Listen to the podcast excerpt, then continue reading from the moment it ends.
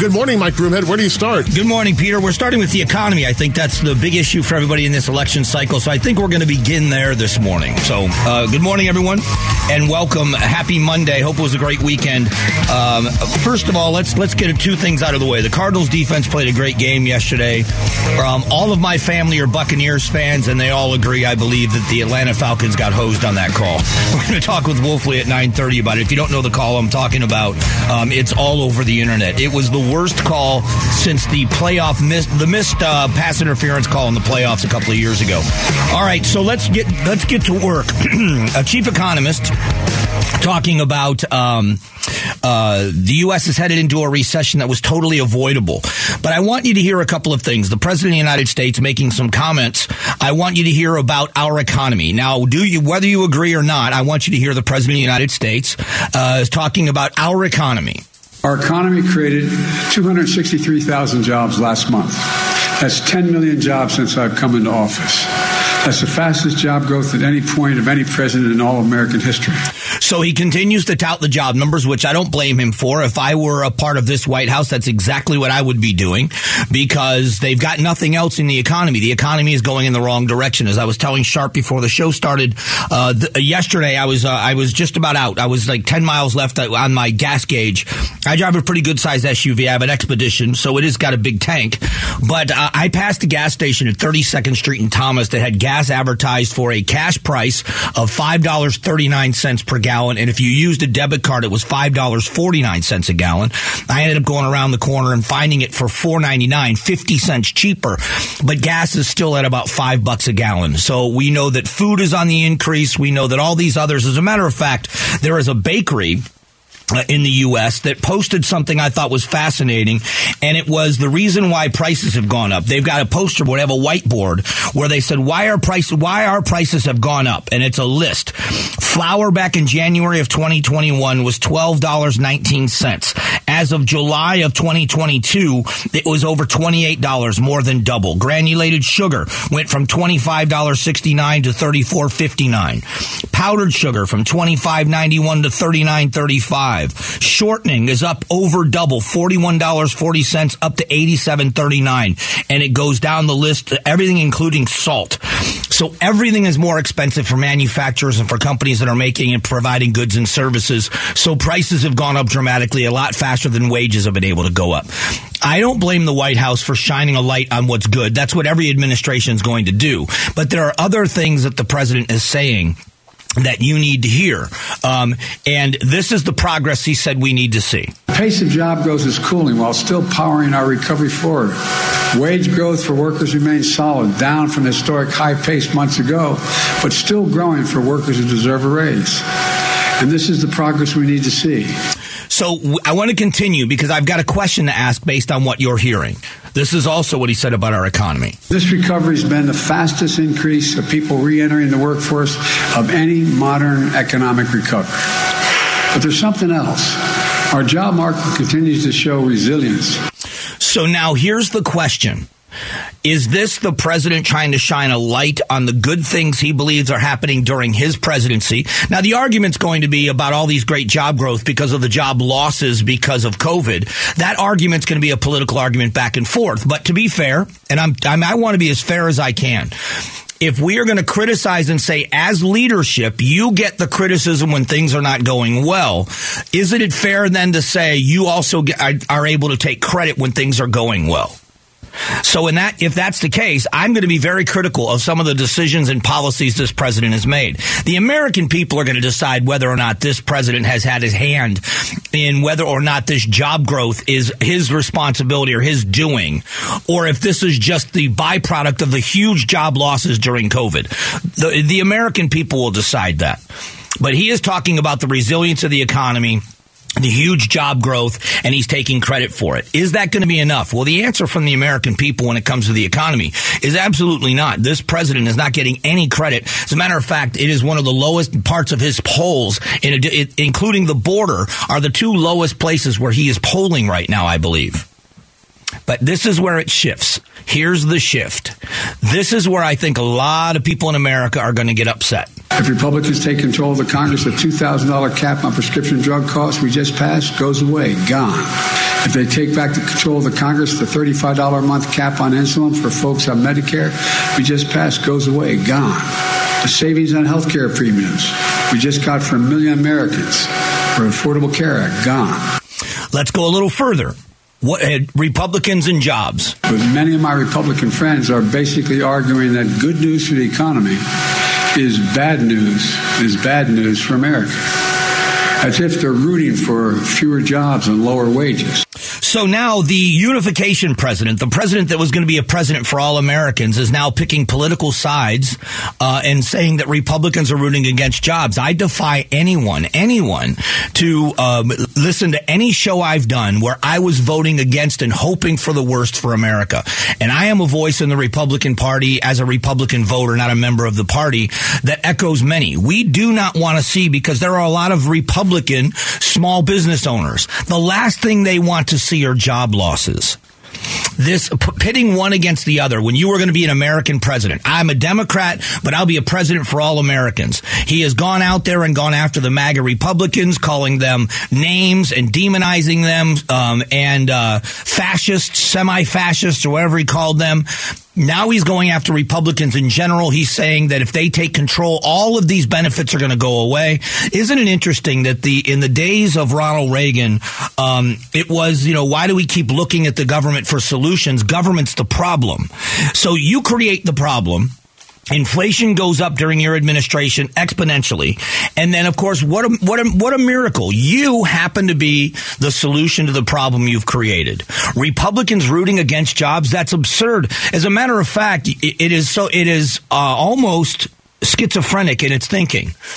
If you listen to the mantra of the Democratic Party, the mantra of uh, well, and a, a number of them. I don't want to lump everybody together. I think that's an unfair thing to do. But when you listen to the president of the United States and others in leadership, they will tell you that when you talk about Republicans, it's older, it's white, it's corporate America, it's rich, it's executives. Why would they want? Why would a small business owner? Why would the Republican small business owners out there want to lose jobs? If you're laying off employees, it's because your business is doing worse. You're not doing as well.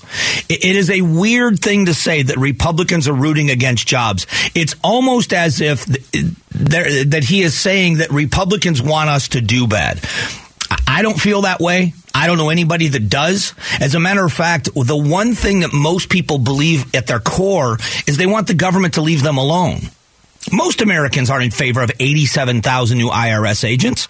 Most Americans are not in favor of that. I don't care what political party you're from. People don't want their government in their bedrooms. People don't want the government in their wallets. People don't want the government in their business. They want to be left alone to live their lives. That doesn't seem to me to be a Republican principle. That seems to me to be an American principle. What you have in leadership with this president is laying blame on everybody else for a situation that's been created during his administration. This CEO, I'm going to just read a quote. I fear that we risk very high probability of the damaging recession that was totally avoidable. On Face the Nation, this was the chief economic advisor to Allianz. Um, and he said, arguing that the Federal Reserve has made mistakes that will go down in the history books. One is mischaracterizing inflation as transitory, but that they meant it was temporary. It's reversible. Don't worry about that. That was mistake number one. And then mistake number two was when they finally recognized that inflation was persistent and high, they didn't act. They didn't act in a meaningful way. And that is the truth. And so here you have the president of the United States that's doing what he should do in the sense of, I'm going to focus on the good things during my administration, which is jobs. But doesn't it sound a little bit like he's out of touch? As if America isn't in a crisis at all. As if there is no problem. This problem is being manufactured in the minds of others.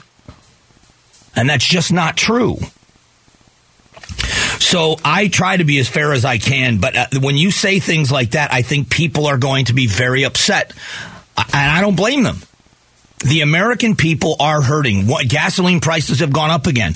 I hope there's good news. You know, the good news that the California refineries are starting to produce at higher levels again is great. But if oil prices continue to climb because of the reduction in OPEC, if we can't get the Venezuelans, of all people for us to go to the Venezuelans, Treasury Secretary just criticized the reduction in oil production, but you don't see the American government easing anything on American oil companies. That's something we should never forget. They are keeping the restrictions. They are keeping their feet on the necks of the oil producers in America while criticizing the rest of the world for slowing down production. People won't forget that. In just a moment, Kari Lake, Katie Hobbs appear on Face the Nation. Yes, the topic of abortion came up. We'll tell you what was said or what wasn't in just a moment. Give me fuel, give me fire, give me that which I desire. Strong values and strong opinions. The Mike Broomhead Show. KTAR News, 92.3 FM, and the KTAR News app. Hey, thanks for being here. Appreciate you spending some time with us. Um, elections are right around the corner. Big rally this weekend for President Trump in the East Valley. I did not go to that. I was at the Cardinals game yesterday. Um, but I will tell you, uh, I know some people that were there. Um, I've got questions like everybody else does about rallies and how how effective they are. Um, but issues are what people are going to vote on. I believe who they believe can lead the economy is going to be the leader of all of this. But I will say that the Democrats are taking advantage of something that was handed to them, so to speak, when it comes to abortion. Uh, going back to a law from our territorial days doesn't seem like good optics to me. Um, and so we know that this question of abortion comes up every time a candidate, and it doesn't matter what office they're running for if you're a Republican, you're asked about abortion. Um, I had the conversation with Kari Lake here on the show a week or so ago about abortion, and um, she uh, made some comments that were were taken and run with since that's happened, and I think the point that Kari Lake was trying to make, and I agree with her on the point she was trying to make, is this: that Katie Hobbs needs to be asked the same question, uh, uh, and then you decide who has got the most extreme or dangerous or whatever position there is. So Katie Hobbs was asked this weekend about a about the abortion ban, and the question is very simple: Do you support a 15 week ban on abortions that was signed signed into law into the state of Arizona. And here was her reply the 15 week ban. But let me just say that Kari Lake is is entirely uh, misconstruing my position on this issue. Uh, you and I both know that late term abortion is extremely rare, and if it's being talked about, it's because something has gone incredibly wrong in a pregnancy. Uh, a doctor's not going to perform an abortion late in a pregnancy just because somebody decided they want one. Uh, that is ridiculous, and she's saying this to distract from her incredibly extreme position position. I find that interesting when she says, I don't support the 15 week ban, but let me say, and then goes off on Kari Lake and said what she's saying is a distraction. That to me is extremely funny. That is it. And I don't think most people are buying it. Um, you, we just want to know where you stand. Where do you stand on the 15 week abortion ban? She goes on. Her position is the one that ex- that's extreme. It's out of touch where, with where the majority of Arizonans are who support access to safe and legal abortion. Uh, and under her administration, uh, women would not be safe. So isn't it fascinating? Um, she says that, and I agree with her. She's right when she says late term abortions are very, very rare. So are abortions in the case of uh, rape and incest, and yet they go to that all the time. That's their go to when someone says we should outlaw abortions is what about rape and incest? Very rare. Very rare for rape and incest. And she's right when she says very rare in late term abortions. But still, she has not answered the question. Where do you stand on where should abortion be banned? Abortion is a very personal decision that belongs between a woman and her doctor. The government and politicians don't belong in that decision. We need to let doctors perform the care that they are trained and take an oath to, to perform. Okay, so once again, do you support any limitations? So, if an Arizona voter were to conclude from your previous answer that you do not favor any specific week limit on abortion, would they be correct? I support leaving the decision between a woman and her doctor and leaving politicians entirely out of it. Now, this is a coordinated answer because Stacey Abrams, who was running for governor in Georgia, asked the same question. And here's the answer. What I've always said is that abortion is a medical decision that should be made by a doctor and the woman, and that the point of viability as determined by a doctor should always take into consideration the life and health of a woman. That should be the standard. But the arbitrary standards of timelines ignore the medical reality that it is a fallacy. We know exactly when a pregnancy starts, that we know exactly where we are in the system. I mean, in the in the term. And what doctors will tell you is that they need to make decisions based on the woman they are treating. And what women will tell you is that they need the right to make medical decisions that can save their lives and save their ability to control their bodies and their futures. So we don't know when life begins. And that has always been the conversation on abortion. When does life begin? If you believe that life begins at conception, then at the moment of conception, that child deserves the same constitutional protections inside that womb as outside the womb. So all of the arguments we've had throughout the years about abortion with restrictions and how late in a term a woman can have an abortion, it's always been the limitations. You understand that we've been, now they're trying to change. When I say they, I mean uh, Katie Hobbs, Stacey Abrams specifically, because they don't want to give specific answers on this question either. Because if they say yes, there is a time limit on abortions, they alienate their base. If they say no, they alienate everybody else. So if you're going to go after, if people are going to go after Republicans with the late term abortion bans or with all bans on abortions and they go after uh, rape and incest as something, then you've got to be fair and go after the other side and ask them how late into a pregnancy is too late. Would you as governor allow an abortion in your state if you could late term and they would say, yes, that's between a doctor and a patient. So this conversation should be fair on both sides. If it's going to be this big of an issue in the midterm elections, in the minds of voters, then we should be listening to both sides. By the way, I will reiterate, we have invited on multiple occasions, we have invited Katie Hobbs on this show multiple times. I've done two television interviews with her. She was great to sit down and talk with. And uh, she has got an open invitation here on this show. Anytime she wants to talk about this topic or any other topic with the state of Arizona, I would love to have the conversation with her. But as of now, she and Mark Kelly, Senator Kelly, have refused to come on.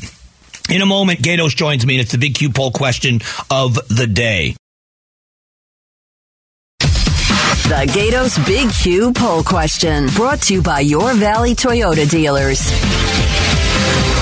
Hey, good morning, Gatos. I got a good question for you. All right, well, let's hear it. All right, here we go.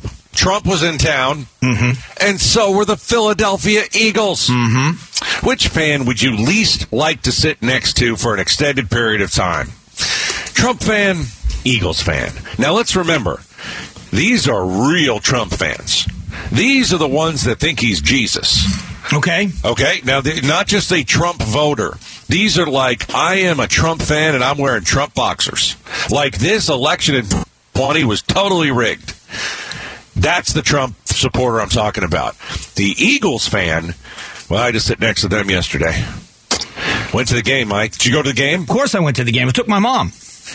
Did uh, you guys sit next to uh, a bunch of Eagles fans? Not I next to no. Where we sit, it's generally um, like uh, where we are at. There, it's pretty diehard, so they don't usually sell their tickets. But in our row and around Oh. us, there were people in green. Yes, but not Yeah. not right next to us. What obnoxious human being. You know what's funny is I'll be I'll be really serious. The people, the Eagles fans that were around us were very polite. I was Really? surprised. Uh, they were loud. They were they were cheering for their team, but Yeah. there wasn't a lot of uh, uh, a lot of antagonism going on. You know, I, I I I hate to say this. There's really a difference, though. If you're an Eagles diehard fan and a Cardinals fan, I just think a Cardinals fan, oh, we lost. Crap. All right, let's go home and eat. Right? Yeah. An Eagles fan, oh, we lost. I'm not talking to anybody for a week. Tell the kids not to talk to me. I may not go to work on Monday. Right? They're crazy. They are. So, a Trump fan or an Eagles fan? Well, you go and vote. I sat next to a bunch of Eagles fans. They were all obnoxious. I wanted to slap the yellow off their teeth, but that's not the way that I work. I'm a very nice human being. You are a nice human being. You know, I don't. Uh, I'm not. Uh, I'm not going to get violent. But to be fair, Eagles fans are horrible to their own teams when their teams aren't very good. Yes, They are rough on their own crowds. they are. Uh, they booed everything. Yeah, they do. They do. booed the They- refs. They, boo their They- mascot. They booed every. They booed the Cardinals cheerleaders when they came out. They I'm like, booed- how do you boo cheerleaders? They have, yeah, they did. They they were booing. The only time they didn't boo was during the halftime when it was about cancer awareness. They didn't boo that. They did not boo that. But you're right. Okay. Everything else. Every time the Cardinals cheerleaders came out, they booed the cheerleaders. They just love to boo anything. They do. I think they booed the guy making hot dogs in the back at the Cardinal Stadium. All right, great question, Gatos. All right, man. Talk to you tomorrow. See ya. The Big Q poll question today brought to you by your Valley Toyota dealers. Um, coming up just after 9 o'clock, we are going to talk about policing. Phoenix police having a difficult time recruiting officers of color. We're going to talk about why that might be coming up here in just a couple of moments, so stick around for it.